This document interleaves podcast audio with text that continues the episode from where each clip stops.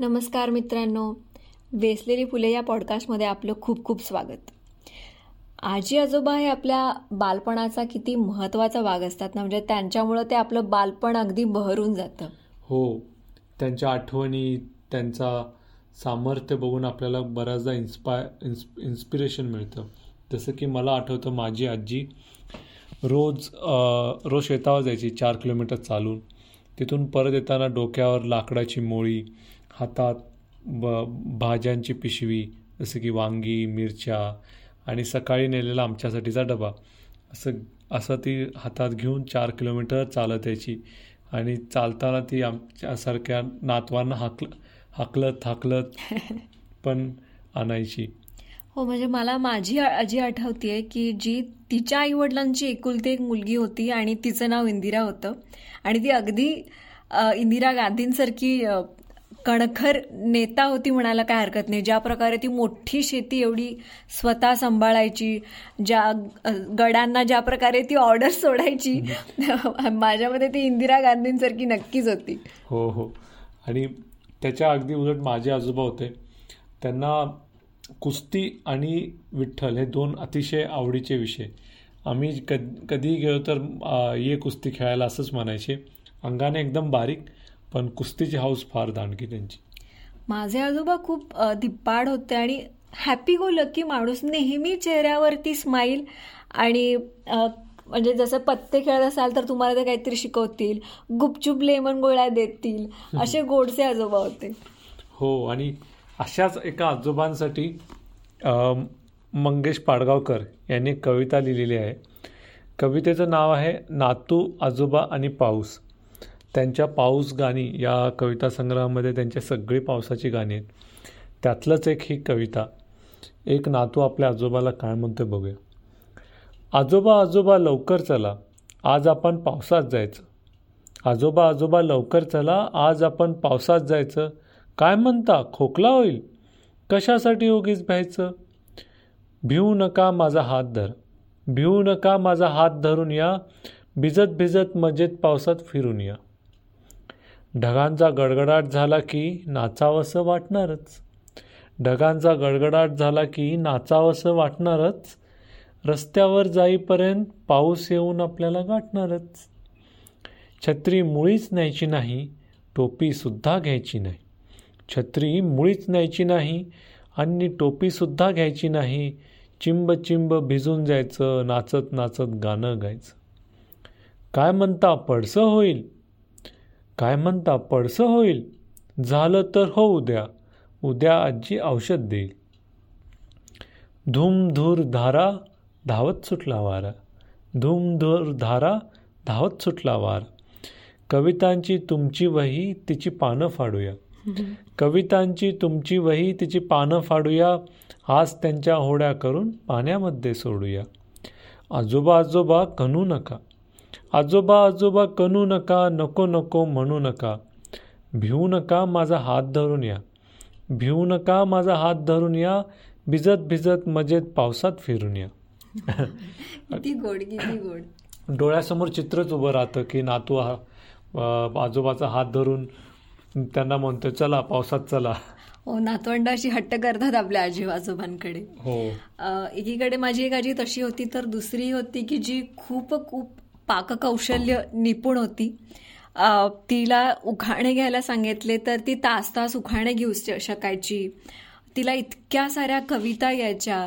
त्यामुळं ती एक वेगळीच आजी होती जी जिच्या हातची बर्फी लोणचं म्हणजे अगदी आता सुद्धा माझ्या तोंडाला पाणी सुटते. तर अशीच एक आजी नावाची कविता आहे संदीप खरे यांची. त्यांच्या मी आणि माझा आवाज या कविता संग्रहातली. मला ना सारखं वाटतंय. मला ना सारखं वाटतंय की मला आजीला काहीतरी विचारायचं आहे मी मला ते आठवत नाही आहे म्हणजे वाड्यात अशोकाची नक्की किती झाडं होती? किंवा माझ्या चुलत आजोबांना रैजी असं अगदी वेगळं टोपण नाव का होतं? किंवा असंच काहीतरी नाही. किंवा आवडणारी किती माणसं खरी तर आवडली नव्हती. किंवा आवडणारी किती माणसं खरी तर आवडली नव्हती किंवा न आवडणाऱ्या गटात पडलेली किती माणसं खरी तर आवडली होती. किंवा तुझ्या हातची म्हणून गाजलेली आमटी तुला स्वतःला किती आवडायची? किंवा तुझ्या हातची म्हणून गाजलेली आमटी तुला स्वतःला किती आवडायची? हे असंही काही नाही. मला ना सारखं वाटतंय की मला आजीला काहीतरी विचारायचं आहे आणि मला ते आठवत नाही आहे तुझ्या स्वच्छ शुभ्र सुरकुत्या.